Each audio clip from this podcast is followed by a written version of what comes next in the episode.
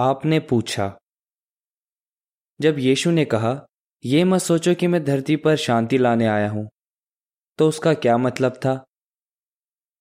यीशु ने लोगों को सिखाया कि वो सबके साथ शांति बनाए रखें, लेकिन एक बार उसने अपने प्रेषितों से यह भी कहा, ये मत सोचो कि मैं धरती पर शांति लाने आया हूँ। मैं शांति लाने नहीं, बल्कि तलवार चलवाने आया हूँ।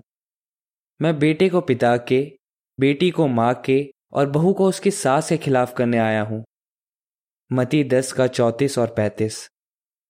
यीशु के कहने का क्या मतलब था? यीशु ये नहीं चाहता था कि लोगों के परिवार बिखर जाएँ, लेकिन उसे पता था कि जब लोग उसकी शिक्षाएँ मानेंगे तो हो सकता है कि उनके परिवार वालों को यह अच्छा न लगे और उनके रिश्तों में दरार पड़ जाए। ऐसा भी हो सकता है कि किसी का जीवन साथी या परिवार के लोग उसका विरोध करें जिस वजह से उसके लिए यीशु की शिक्षाओं को मानना बहुत मुश्किल हो जाए। इसलिए यीशु चाहता था कि अगर कोई उसका चेला बनना चाहता है और बपतिस्मा लेना चाहता है तो वो इस बात को समझे कि उसके साथ भी ऐसा हो सकता है। बाइबल में मसीहों को बढ़ावा दिया गया है कि वो सबके साथ शांति बनाए रखें। रोमियो बारह का अठारह। लेकिन कई बार जब परिवार में एक व्यक्ति यीशु की शिक्षाएँ मानने लगता है तो दूसरों को ये बात पसंद नहीं आती और वो उसका विरोध करने लगते हैं।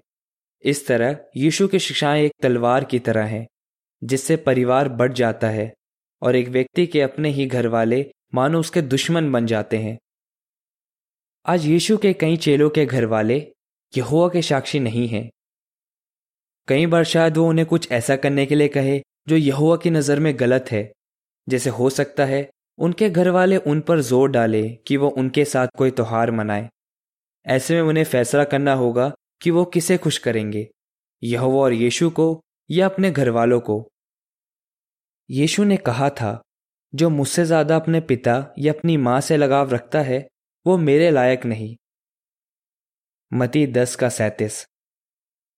यीशु के कहने का यह मतलब नहीं था कि उसके चेलों को अपने माता पिता से प्यार नहीं करना चाहिए। या उनसे नाता तोड़ लेना चाहिए। वो तो बस ये सिखा रहा था कि हमें याद रखना चाहिए कि क्या बात सबसे ज़्यादा मायने रखती है। अगर किसी के घर वाले उसे यहोवा की सेवा करने से रोकें, तब भी उसे उनसे प्यार करते रहना चाहिए। लेकिन उसे सबसे ज़्यादा यहोवा से प्यार करना चाहिए। जब हमारे अपने घर वाले हमारा विरोध करते हैं तो बहुत तकलीफ़ होती है।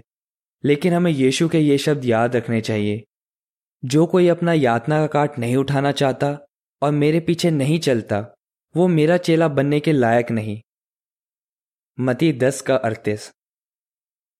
हम जानते हैं कि यीशु का चेला होने की वजह से हमें कई मुश्किलें सहनी पड़ेंगी, और कई बार तो हमारे अपने घर वाले ही हमारा विरोध करेंगे। लेकिन उनके विरोध के बावजूद, अगर हम उनसे अच्छी तरह पेश आए तो शायद हम उनका दिल जीत लें, और एक दिन वो भी बाइबल के बारे में जानना चाहे। लेख समाप्त।